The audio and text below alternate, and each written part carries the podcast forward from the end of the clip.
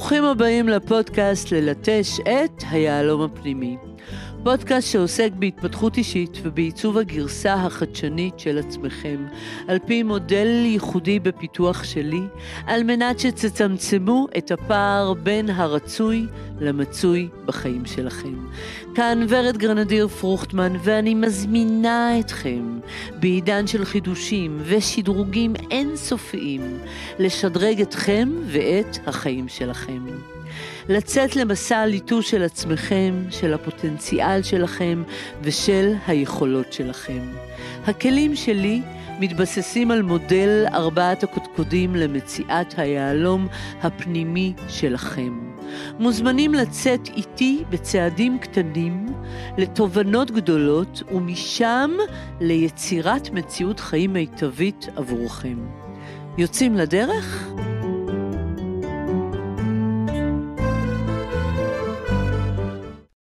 שלום מאזינים יקרים, ברוכים הבאים לפרק השני של ללטש את היהלום הפנימי. כבר שבוע שהפרק שלי באוויר, ואספר לכם שהיה מרגש לקבל מכם תגובות ולעקוב אחרי מספר האזנות. בכל יום נוספו עוד ועוד מאזינים, וראיתי את מספר האזנות עולה לאט לאט. השאלה ששאלו אותי רבים שהקשיבו הייתה, מתי תתחילי לראיין? מי שמכיר אותי יודע שלשאול שאלות זה השם השני שלי. יש לי מין יכולת כזאת, שהיא בהחלט אחת המתנות שלי, לחלץ מאנשים את הסיפור האישי שלהם די בקלות. אספר לכם שהרציונל שמאחורי פרקי הסולו הוא שתלמדו ותחשפו אל השיטה, אל המודל, אל הדרך ואל השפה. אבל קיבלתי החלטה שבאמצעות הרעיונות כנראה שתרוויחו יותר. יותר מה? יותר ערך, ושאת הכלים תוכלו לתרגל ולהטמיע דרך שיחות וסיפורים של אנשים. כי בסוף, בסוף, בסוף, לכל אדם יש סיפור, והסיפור שלו ייחודי ומלמד. אז, אחרי פרק הפתיחה, אנחנו צוללים לרעיונות וסיפורים מעוררי השראה, שבאמצעותם נוכל ללמוד ולהטמיע את השפה האימונית הייחודית בחייכם. אנחנו בעיצומה של תקופה סוערת מאוד, וללא ספק, למרות שתמיד היינו קיבוץ גלויות של תרבויות שונות, אנחנו בתחושה קשה שהפעם אנחנו עומדים בפתחה של מלחמת אחים. ולכן, אני בוחרת היום לעסוק בנושא שאף פעם לא יאבד מהרלוונטיות שלו, והוא הבסיס והתרופה לכל קונפליקט בין אנשים.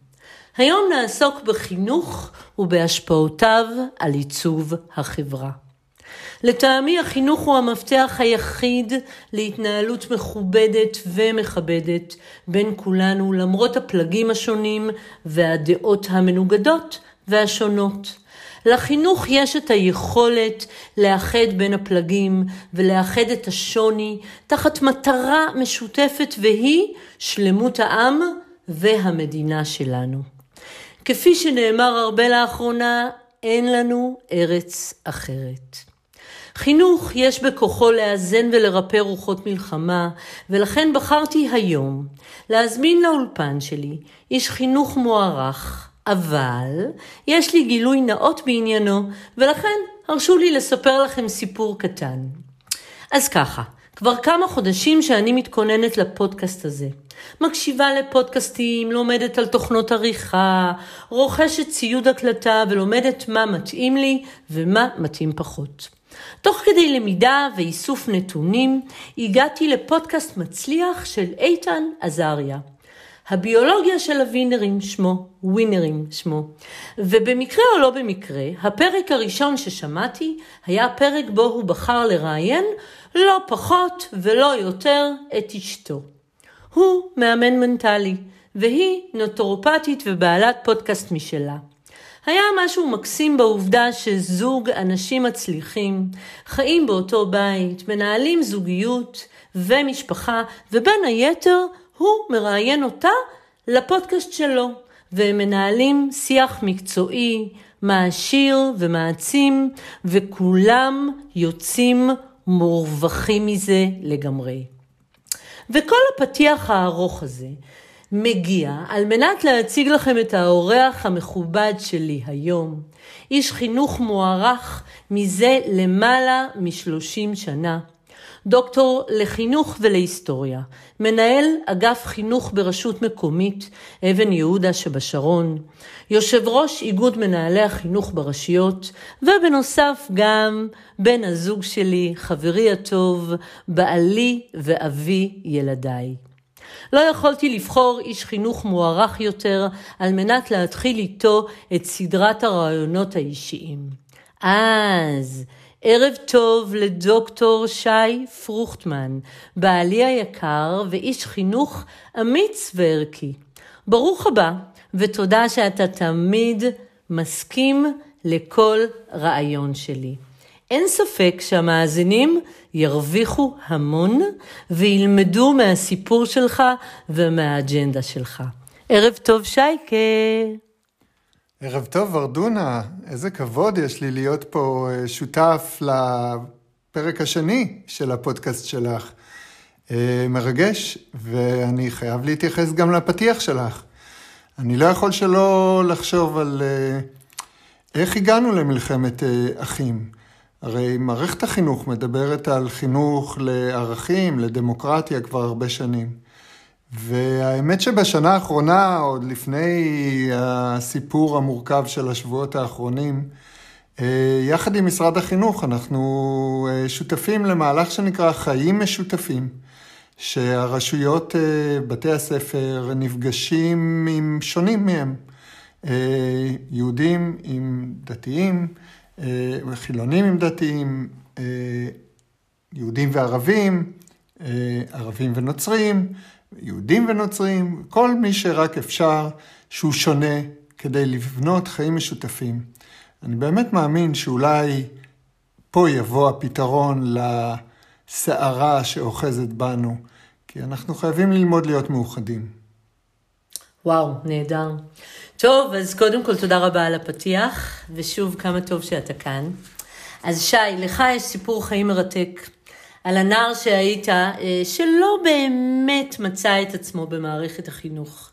וכאדם בוגר החלטת לחולל שינוי, וכחוויה מתקנת יצאת ללמוד חינוך.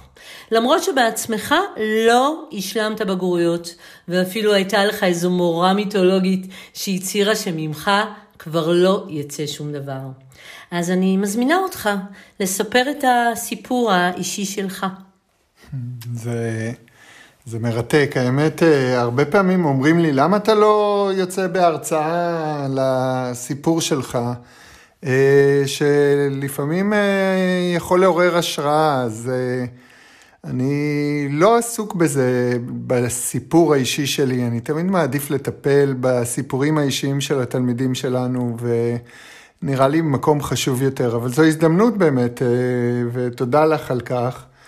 אמ, תראי, אני גדלתי, את יודעת, בחולון, כמוך. אה, גדלנו יחסית אה, בשכונות אה, שונות, אבל קרובות, באותה עיר, והתחנכנו באותו בית גידול של העיר חולון אי שם בשנות ה-70, וכשהייתי בן 11, הוריי התגרשו. כבר אז לא הייתי תלמיד טוב, אבל אחרי הגירושים שלהם, אז כבר לא הייתי תלמיד בכלל. אה, ובתקופה ההיא הבתי ספר היו שמונה שנתיים, ובכיתה ח' היה לנו מבחן שנקרא מבחן פסיכוטכני, לא פסיכומטרי, פסיכוטכני. והמבחן הזה בעצם קבע לאן אה, גורלו של אדם, לאן מסלילים אותו בתוך המערכת, בית ספר עיוני או בית ספר מקצועי.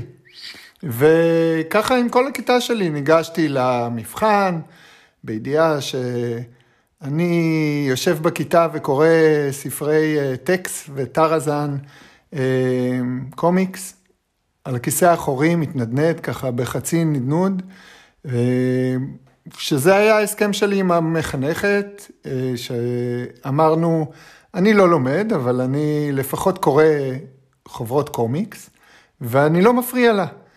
אה, אז ניגשתי למבחן. אולי כמה חודשיים, שלושה אחרי זה, אני לא יודע בדיוק, לך תזכור. אה, קרא מורה להורים, לאספת הורים.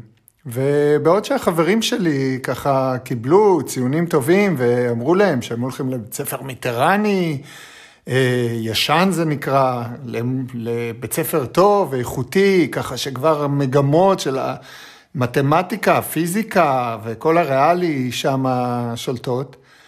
אה, המורה קראה להוריי, ואבא שלי בא איתי לאספת הורים, והיא הציעה לאבא שלי ככה הצעה מאוד אה, עסקית. כנראה יזמית עסקית בסופו של דבר המורה, כי היא אמרה לו, תשמע, הציונים של שי לא טובים, אולי כדאי שתפתח אינסטלטור צביקה ובניו. אבי האינסטלטור הסתכל עליה, זה לא העתיד שהוא רוצה עבור הבן שלו. אה, וככה התחיל המסע,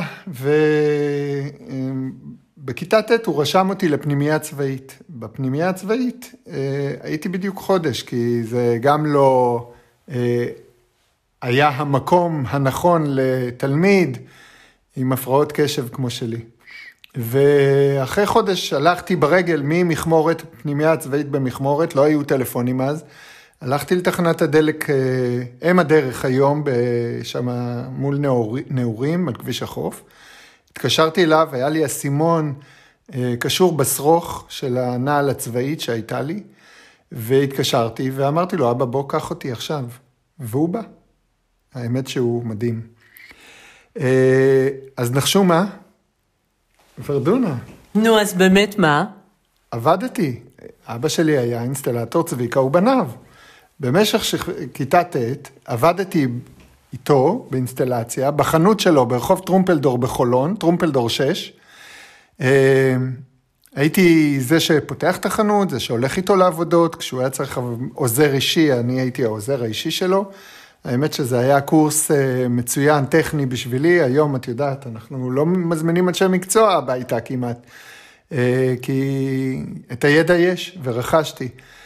אה, ורק אחר כך הוא רשם אותי לאקסטרני, אבל בואו, ורד, אקסטרני אירון באמצע דיזנגוף, רחוב בר גיורא. אז בואי נגיד שגם ללמוד באקסטרני זה לא באמת היה לימודים.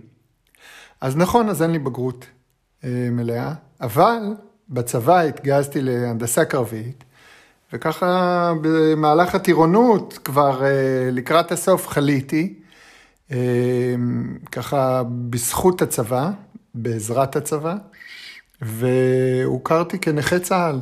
אה, באחד הטיפולים שלי בבית החולים, הרופא שאל אותי, אוקיי, כמובן שהתנדבתי, חזרתי להתנדב לשירות, סיימתי את השירות, שלוש שנים, זה היה חשוב לי. אבל הרופא שאל אותי, מה אתה הולך לעשות אחר כך? אמרתי לו, לא יודע. הוא הסתכל עליי, אמר לי, תשמע, אתה צריך לעבוד עד אחת. אתה צריך להיות מורה. הסתכלתי עליו, אמרתי לו, אני מורה? אמר, כן, כן, כן. אני מכיר אנשים, אני אעזור לך, אעזור לך להתקבל לסמינר הקיבוצים.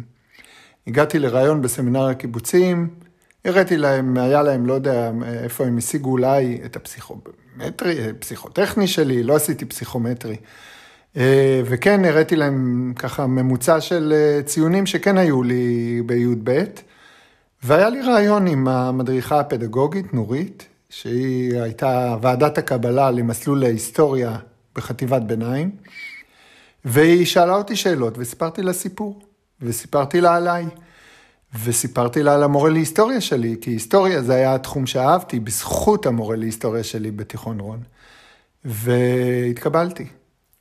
ומהרגע שהתקבלתי לסמינר התאהבתי. ומשם צמחתי הלאה. רגע, רגע, אני חייבת להבין, התקבלת בלי תעודת בגרות? הראיתי להם ציונים שהיו לי, אני לא נכנס אה, בדיוק להבחנה המדויקת, בואי, אה, זה היה לפני 30 אה, שנה ולא רוצה לסבך אף אחד. בואי נגיד שהתקבלתי. וזהו, ואחר כך הייתה לי מדריכה נוספת בשם אסתר, שהיא היא שלחה אותי ללימודים האקדמיים השניים, לתואר השני. וואו, יופי, נהדר. רגע, אז בוא תעשה, תעשה לנו ככה עוד קצת closure, ואז מה קרה אחרי זה? בעצם סיימת את הלימודים בסמינר והתחלת לעבוד, נכון? איפה היה בית הספר הראשון שאליו הגעת? טוב, התחלתי, סיימתי בשנת 94 את, את התעודת הוראה, ובזמן שלמדתי לתואר הראשון, זאת אומרת, את השנה, שנה ד' נקראת, אז כבר התחלתי לעבוד בבית חינוך עדה גורדון בתל אביב, ואז אה, תוך כדי זה כבר בשנה לאחר מכן ריכזתי את חטיבת הביניים בעדה גורדון, אבל כבר הייתי מדריך פדגוגי לאזרחות בסמינר, כי הם גייסו אותי לסמינר גם להיות מורה מאמן לתלמידים בשנה ג' וגם מרצה לאזרחות, ואחר כך הפכתי להיות מרצה בסמינר הקיבוצים ומדריך פדגוגי בסמינר הקיבוצים ותואר שני ודוקטורט. וניהול בית ספר וכך הלאה. אוקיי, מצוין. וככה בכמה משפטים על מה שאתה עושה היום. מה אתה עושה היום? אתה בעצם בשני תפקידים. ספר עליהם טיפונת. אני כבר 12 אה, שנים ב, אה, בשלטון המקומי, מנהל אגף חינוך. שש שנים ניהלתי בנתניה, שש שנים עכשיו באבן יהודה, מנהל את החינוך של הרשות.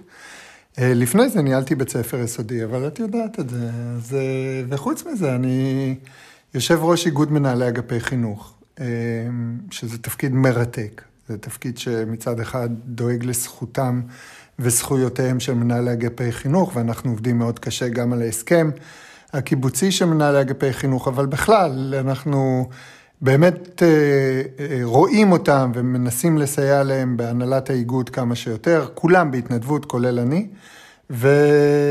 ומצד שני, אנחנו עובדים יחד עם השותפים שלנו, גם במרכז לשלטון מקומי, ובטח עם משרד החינוך, ובטח בשלטון האזורי, כדי, וארגוני המורים, איגודי המורים, הסתדרות המורים כמובן, כדי לשפר גם את מערכת החינוך בישראל. מעולה.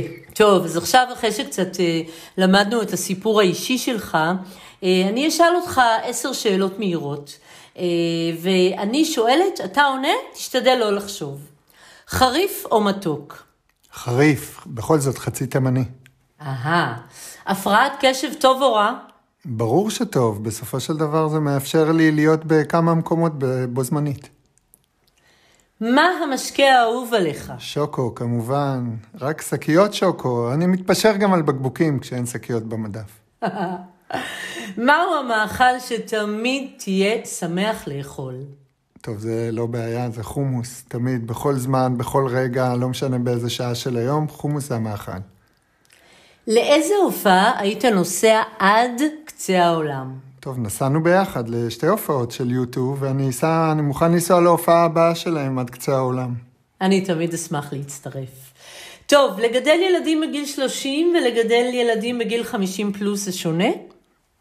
לגדל ילדים זה מורכב, אז uh, בכל גיל זה יש את המורכבות שלו. אוקיי. מה הכי מרגיז אותך אצל אחרים? חוסר אמון, שקר, התנהלות שהיא לא, לא מכבדת ולא מוקירה ולא... מח... לא... חוסר אמון. מה הכי מרגש אותך אצל אחרים? שעובדים עם הלב, שבאים עם הלב, שעושים מהפשן, ש... שאכפת להם מבני אדם. מה אתה רוצה להיות כשתהיה גדול, שייקה? תראי, יש לי תואר דוקטור בפילוסופיה, אבל האמת, אני מת להיות רופא. אוקיי. ועם איזה דמות היית שמח להיפגש לכוס קפה? הייתי מוכן לשבת אה, היום עם בונו. עם בונו, ברור. אוקיי, אז אחרי שלמדנו להכיר אותך, אה, נעבור לשיח על חינוך. כפי שאתה יודע, ואתה יודע, מודל ארבעת הקודקודים בפיתוחי מפגיש אותנו עם ארבעה היבטים שונים של מימוש פוטנציאל. קודקוד הנראות והדימוי העצמי, קודקוד הקול והתקשורת, קודקוד המשאבים והכישרונות, קודקוד הערכים האישיים. אז בואו נתחיל עם שאלה שמתייחסת לקודקוד הנראות והדימוי העצמי. איך מערכת החינוך היום נותנת מענה לבניית דימוי עצמי גבוה, פיתוח ייחודיות, בעולם של רשתות חברתיות והרצון להידמות לאחרים? אה, וואו, שאלה מורכבת. אה, תראי, מערכת החינוך מדברת היום על אה, פרסונליזציה, על, על מתן מענה פרסונלי לתלמידים. כמה שיותר אה, ייחודיות, כמה שיותר אה, עבודה עם הילד על הדברים שהוא אוהב. אז באמת מערכת החינוך, לפחות שאנחנו נמצאים בה באבן יהודה, אז מובילה את הנושא הזה בהרבה תחומים של... מענים נוספים שהילדים מקבלים. אבל כשמדברים על עולם של רשתות חברתיות והרצון להידמות לאחרים, אז אנחנו מנסים אה, מצד אחד אה, כן אה, לדבר על רשתות חברתיות וכמה זה חשוב, כי הנה, מה אנחנו עושים? אנחנו עושים פה פודקאסט, ולאן הפודקאסט הולך? לרשתות חברתיות, זה חשוב.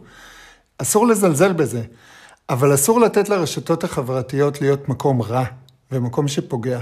וגם בזה אנחנו עוסקים, וגם את זה אנחנו מדברים. אז מצד אחד לתת חינוך פרסונלי ולקדם ייחודיות של התלמידים. וגם של בתי הספר, ומצד שני, אה, לא לפחד מרשתות חברתיות, אבל לנהוג בהם נכון, לכבד. נהדר. אז שי, אה, אילו טיפים, ואולי אפילו עצות זהב, תוכל לתת להורים על מנת שיחנכו את הילדים שלהם לבניית דימוי עצמי גבוה ותחושת מסוגלות? Hmm, תראי, אה, הרבה פעמים אומרים, אל, אל תגידו הרבה, הרבה לילד שהוא מצוין.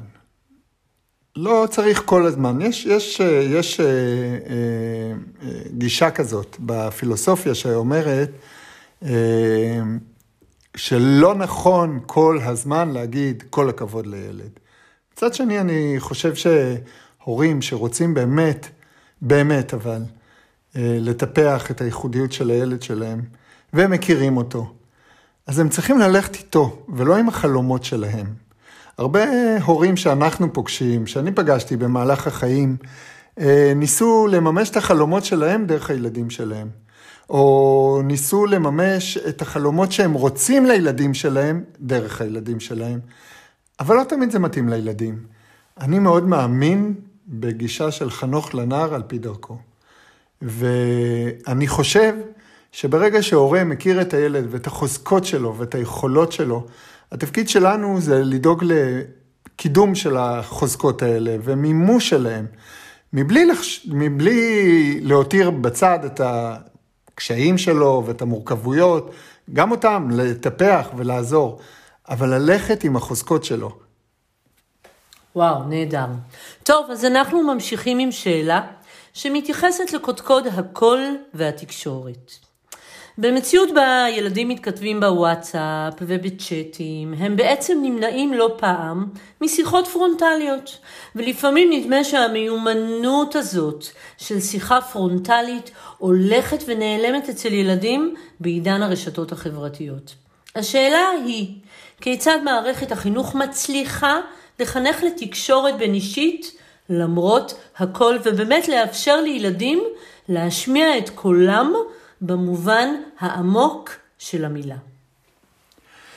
אני חושב שתקופת הקורונה והלימודים בזום אה, עושים בדיוק אה, את הדוגמה ללמה חשוב שהילדים יגיעו לבתי הספר ויפגשו אחד את השני. אה, את זוכרת כמה מורכב זה היה לשבת אז ולראות את הילדים בזום כשחלק עם...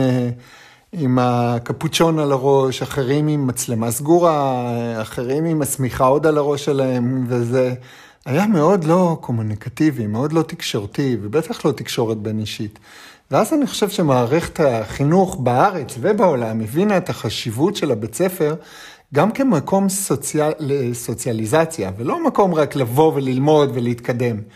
אה, ובמקום של סוציאליזציה, וכשאתה נותן את החינוך הפרסונלי, ביחד אתה מאפשר לילד להשמיע את הקול שלו, כי מצד אחד אתה אה, מטפח את החוזקות שלו, אתה מאפשר לו זכות בחירה, כי הוא בוחר את התוכנית שהוא רוצה לבחור בה, ואני מדבר על, לא על כל סדר היום במהלך השבוע, אבל במהלך השבוע יש לו אה, פיקים של בחירה של תוכניות מסוימות, שבהם הוא משמיע את הקול שלו. ושוב אני אומר, רשתות חברתיות זה לא משהו רע, זה משהו שהוא טוב. אם אנחנו יודעים להפעיל אותו נכון, ואם אנחנו מחנכים את הילדים שלנו, לנהוג אה, בצורה מכבדת ברשתות החברתיות, ולא לנצל אותם כדי לפגוע באחרים ולהשמיע את הקול שלהם ממקום שלילי, אלא תמיד ממקום חיובי. מעולה. אז איזה מסר היית מעביר להורים בעניין חינוך לתקשורת? בוא לא נשכח שגם אנחנו, ההורים, מוצאים את עצמנו שקועים בניידים, ולא פעם משמשים דוגמה לא טובה בעצמנו לשיח בין אישי. טיפים? עצות? תראי, אחד הדברים שאנחנו אה, מדברים עליו אה, בשנה, שנתיים האחרונות, בטח מאז הקורונה, זה את הנושא של ה-social emotional learning, את הסל. אה, ובתוך החינוך הזה, שאנחנו מדברים על חינוך לתקשורת, אנחנו צריכים גם לדבר על המקום של החינוך, של השיח, כמו שאמרתי קודם, הבין-אישי, וככל שאנחנו באמת נוכל לאפשר ל... לה... ילדים את המקום שבו הם גם מדברים עם חברים ברשתות, אבל אנחנו גם דורשים מהם ללכת לחוגים, דורשים מהם לצאת החוצה, להיפגש עם חברים, להזמין חברים, ללכת אל חברים, ואנחנו יוצרים את האיזון, אני חושב שזו הנקודה החשובה. נכון, מצוין. טוב, אז אנחנו בעצם ממשיכים עכשיו לקודקוד המשאבים והכישרונות.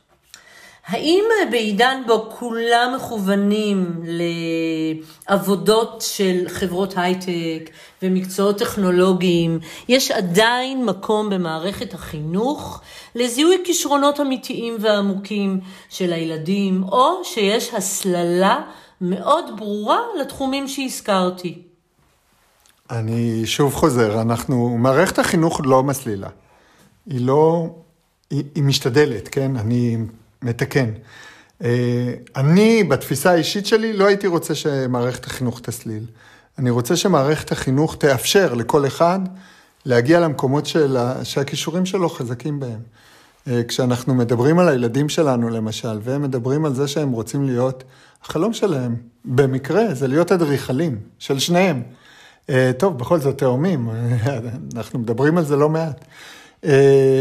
אז הם מבינים שכדי להיות אדריכלים הם צריכים להשקיע במתמטיקה וללמוד ולהתקדם, וזה חשוב להם.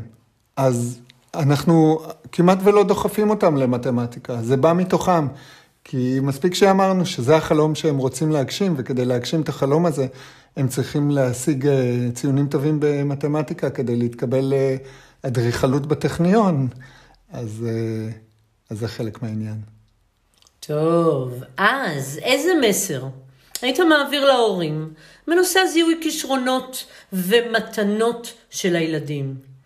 טיפים, עצות חכמות, עוד איזה משהו ככה, עוד איזה אמירה קטנה בנושא הזה.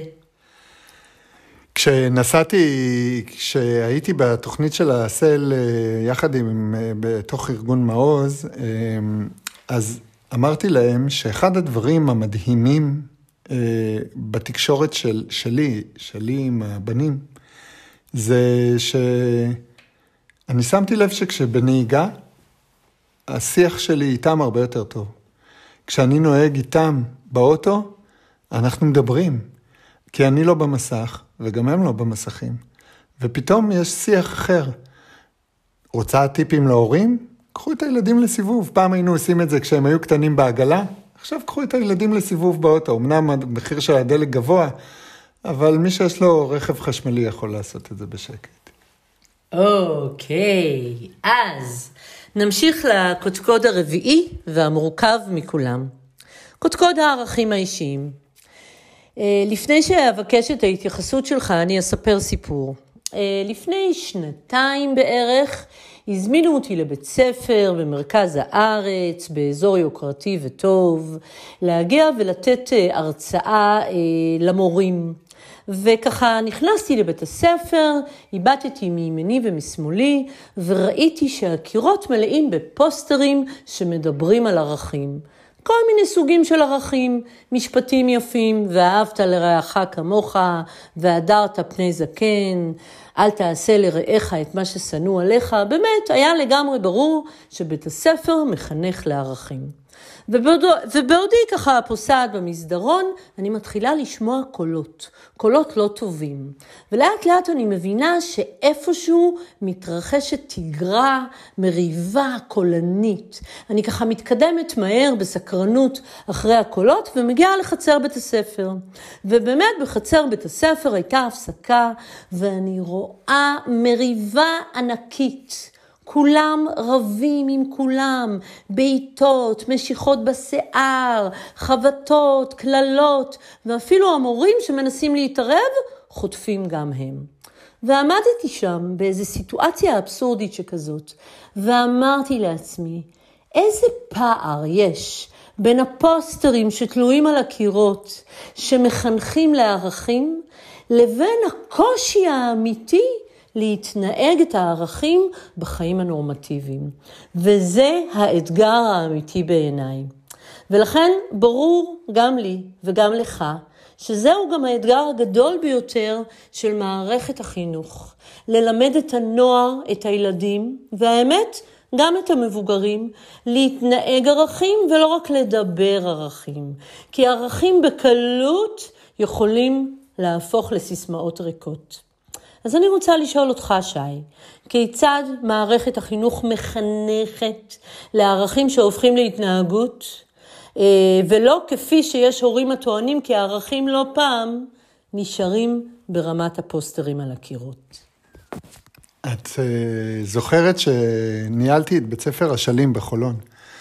Uh, ביום הראשון שנכנסתי לנהל את בית הספר, זה היה ממש אמצע חודש אוגוסט, הבית ספר היה רגוע, היה כיף לנהל את הבית ספר. ממש. המורות חזרו לעבוד רק חמישה ימים אחר כך. היינו רק אני והמזכירות, היה בית ספר שקט, היה ממש ניהול, ניהול כיפי, נהניתי. ואז כשהמורות באו, אז זה גם היה משמח, בכל זאת מנהל חדש, ומפגשים, ו...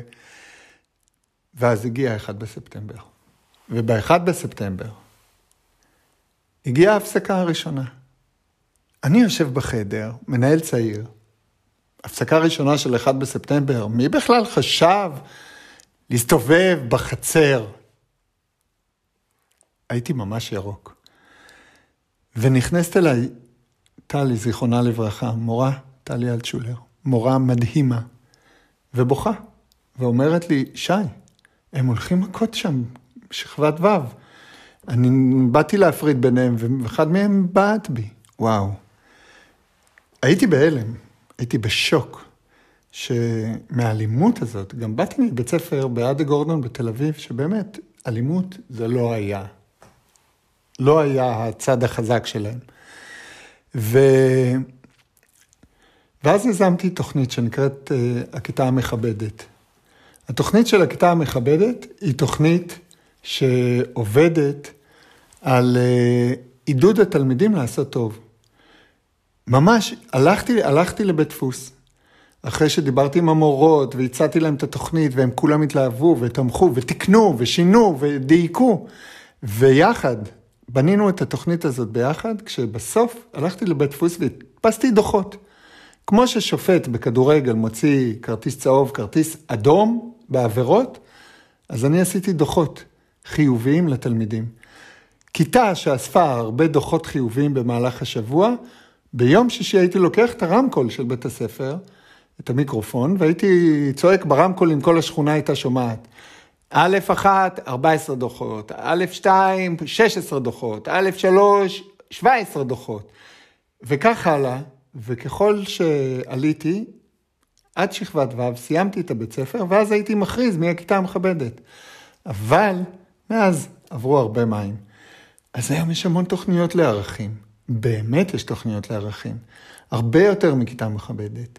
התוכניות שיש, שקיימות היום זה תוכניות שילדים הולכים ונותנים מעצמם ודואגים לאחרים והולכים לבקר קשישים בבתי אבות ודואגים לניצולי שואה ומראיינים ניצולי שואה ומארחים ניצולי שואה אגב, זיכרון בסלון עוד, עוד מעט, ו, וגם את זה יש בתוך בתי הספר.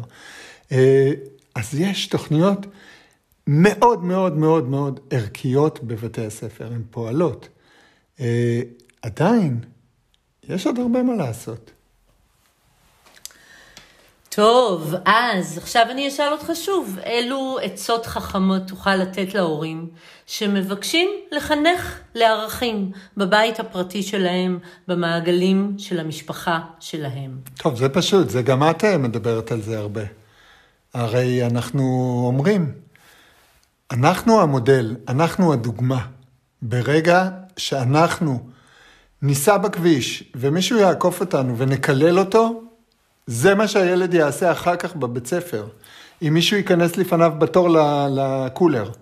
אבל אם אנחנו נדע להגיב בצורה אחרת לאנשים, גם אנשים שלפעמים מתנהגים כלפינו בצורה לא מכבדת, אבל לפחות אנחנו ניתן את המודל של הכבוד לאחר עבור הילדים שלנו, זו הדרך.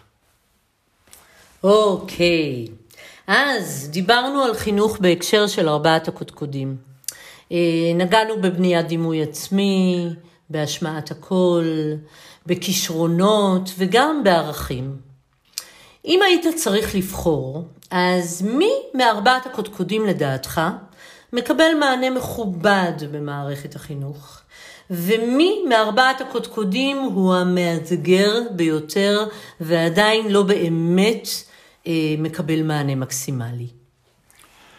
אני שוב, אני לא, לא אחזור על הדברים שאמרנו, ורדונה, תראי, ערכים הוא חזק מאוד במערכת. אה, גם הקול והתקשורת הם חזקים במערכת. גם המשאבים והכישרונות חזקים, אבל לא מספיק. דווקא שם, הייתי רוצה שהמערכת תהיה יותר גמישה ותאפשר לימוד של מיומנויות ועבודה עם התלמידים בדיוק על זה. על הכישורים ועל המיומנויות שלהם. ו... ולשם הייתי שואף. הייתי רוצה שמערכת החינוך, בואי נסתכל על, על הילדים שלנו. אני הייתי רוצה שמערכת החינוך לא תהיה, אה, אה, תכוון לכולם, אלא היא תהיה הרבה יותר פרסונלית אליהם, ותאפשר להם להביע את הצדדים ואת הכישורים שלהם. אז אם זו, אם לכך כיוונת, אז זו דעתי. אוקיי, בסדר גמור. אז אני רוצה לשאול אותך עכשיו, בעידן בו אה, ברור שלפיתוח אה, יכולות רגשיות וחברתיות יש מקום וצורך במערכת החינוך, האם אתה חווה שהילדים אה, מקבלים מענה הולם, או שעדיין ציונים ומקצועות ליבה והערכה במבחנים הם היעד הכי חשוב? אני חושב שאמרתי את זה כרגע, אז אה, אני, אני באמת אה, חושב שכישורים ומיומנויות זה מה שצריך היום. זה מה שצריך כשאנחנו מסתכלים על עולם התעסוקה. ולא שמערכת החינוך אמורה להכין לתעסוקה, אבל כן, יש לה חלק מזה. והייתי רוצה תלמיד ששולט במיומנויות ועושה באמת את המהלך של הלימודים שלו, דרך מיומנויות שכוללות ידע. אי אפשר ללמד בלי ידע. אי אפשר ללמד מיומנויות של קריאת טקסט, ניתוח טקסט, של אה, שילוב בין טקסטים. אי אפשר ללמד מיומנויות של פתרון של תרגילים בלי ידע. אתה חייב ידע. אבל כדי שאתה תכין אותם לעולם שקיים היום, ויהיה עוד עשר שנים, עשרים שנה, אנחנו צריכים להכין אותם למיומנויות, ליכולת להתמודד עם שינויים, ליכולת להתמודד עם תקלות, להיות אה, יותר אה, בעלי חוסן, שאפשר אה, באמת לגבור על מכשולים, להתמודד עם קשיים שקיימים, להם, לאחרים, לסביבה, ולמצוא פתרונות. למצוא את הפתרונות ביחד. הדברים האלה של מיומנויות, את זה צריך לשפר במערכת החינוך. טוב, אז אין ספק שאתה מדבר על איזשהו איזון בין השניים, ואני לחלוטין מקבלת את זה. אה, אני ארצה לשאול אותך, אנחנו ככה מתקרבים לקראת אה, סוף הראיון, אני ארצה לשאול אותך עוד שתי שאלות. אז אני ארצה קודם כל לשאול אותך, מהו החלום שעדיין לא הגשמת, ברמת ההשפעה שלך, ברמת הותרת החותם שלך בעולמות החינוך? האם יש לך איזשהו חלום, איזושהי אג'נדה, איזשהו חזון שקשור לחינוך ואתה עדיין רוצה לממש אותו? אני, אני אדבר מהחלום האישי שלי. כשאני מסתכל באמת על אה, מערכת החינוך כמו שאני רואה אותה, באופן אישי, עכשיו אני מדבר, כאבא של אה, אילי ושלו, הייתי רוצה שבוגר מערכת החינוך יהיה בוגר של מערכת החינוך, ולא של מבחנים או של כיתת י"א או י"ב, אלא שהוא יסיים את מערכת החינוך עם ארגז של כלים שהמערכת נתנה לו לאורך שנים. אה, ואני רוצה שהורים, גם אנחנו, את ואני, נהיה פחות לחוצים בלהגיד להם מה נכון ומה טוב ומה כדאי, אלא לתת להם להיות שותפים, גם בהחלטות שחשובות להם. כן צריך לשים גבולות, כן צריך לעודד, כן צריך למשוך למעלה. לא מוותר. אבל מצד שני, הילדים לא צריכים להגשים את החלומות שלנו. טוב, אז אנחנו באמת מתקרבים לסוף הפרק, וארצה לשאול אותך שאלה על חינוך בלתי פורמלי. מה מקומו ומה חשיבותו במערכת החינוך היום? אה, זה, זה חמוד, כי את הרי לומדת את החינוך הבלתי פורמלי, אז את עכשיו בתוך זה ממש. אבל uh, אני זוכר עוד כשהתחלתי לנהל בחולון, uh, מנהלת המחוז, מחוז תל אביב, עד היום, חיה שיטאי. Uh, היא נכנסה כמובן אחרי שהתחלתי לנהל, אבל היא הובילה את האמירה של חינוך מבוקר עד ערב. וגם גם מנהלות המחוז לפניה דיברו על החשיבות של חינוך בלתי פורמלי, אבל אמירה של מבוקר עד ערב, זה נכנס אליי לראש, זהו. ומאז אני לא רואה הפרדה בין, בין החינוך הפורמלי לבלתי פורמלי, להפך. אני הייתי רוצה שתנועות הנוער ייכנסו לבתי הספר ויהיו שם, יהיו שם בצבע של החולצות שלהם, יפעלו עם הילדים. בואי, עכשיו יש לנו מצוקה של כוח אדם במערכת החינוך. זה הזמן לגייס אותם. זה הזמן לגייס את השינשינים. זה הזמן לגייס את המכינות. זה הזמן לגייס את, ה, את הבוגרים של המערכת רגע לפני אה, גיוס, בשנת שירות שלהם, לבוא לתוך המערכת ולהיות עוזרי חינוך, ולעבוד עם מערכת החינוך ולהחזיר לה את מה שהם קיבלו. אה, אני חושב ש... אני חושב שחינוך בלתי פורמלי הוא חינוך, וכשאנחנו, אמרתי את זה בכנס של החינוך הבלתי פורמלי, שזה מילה לא טובה, חינוך בלתי פורמלי, היא שלילית. ברגע שאתה אומר בלתי, אתה כבר מוריד תריס אצל מי שמקשיב לפניך, כי אתה כבר מדבר אליו באופן שלילי. אבל אם אני אגיד החינוך השלם, או אם אני אגיד חינוך חברתי, זה, יש לזה משמעות אחרת. ו... האמת שלשם הייתי שואף. בואו, בואו נשנה את השם בלתי פורמלי. החינוך השלם, החינוך החברתי. טוב, אז קודם כל אני רוצה להגיד לך שמצאנו לנו בהחלט דרך מעניינת לזמן איכות, אני ואתה. אה, אז תודה רבה לך על שיחה מרתקת. אה, מאחלת לנו שנמשיך עוד שנים רבות אה, לעסוק בעשייה חינוכית, כל אחד מאיתנו בדרכו שלו. אז שייקה, תודה רבה. תודה לך, אה, אהובה שלי. אני אוהב אותך. תודה רבה. הפרק שלנו הסתיים. רוצה להאמין שאם נשארתם עד סופו, כנראה שקיבלתם ממנו ערך. מוזמנים להעביר הלאה, לעניין את מי שיכול להרוויח מהידע, מהשפה ומהכלים. מוזמנים לכתוב לי, לשאול, להגיב, להציע ובכלל, להשמיע את קולכם. מצורפים כאן לינקים לכל הדרכים שבהם תוכלו ליצור קשר. נשתמע בפרק הבא, ואל תשכחו, החיים כבר התחילו.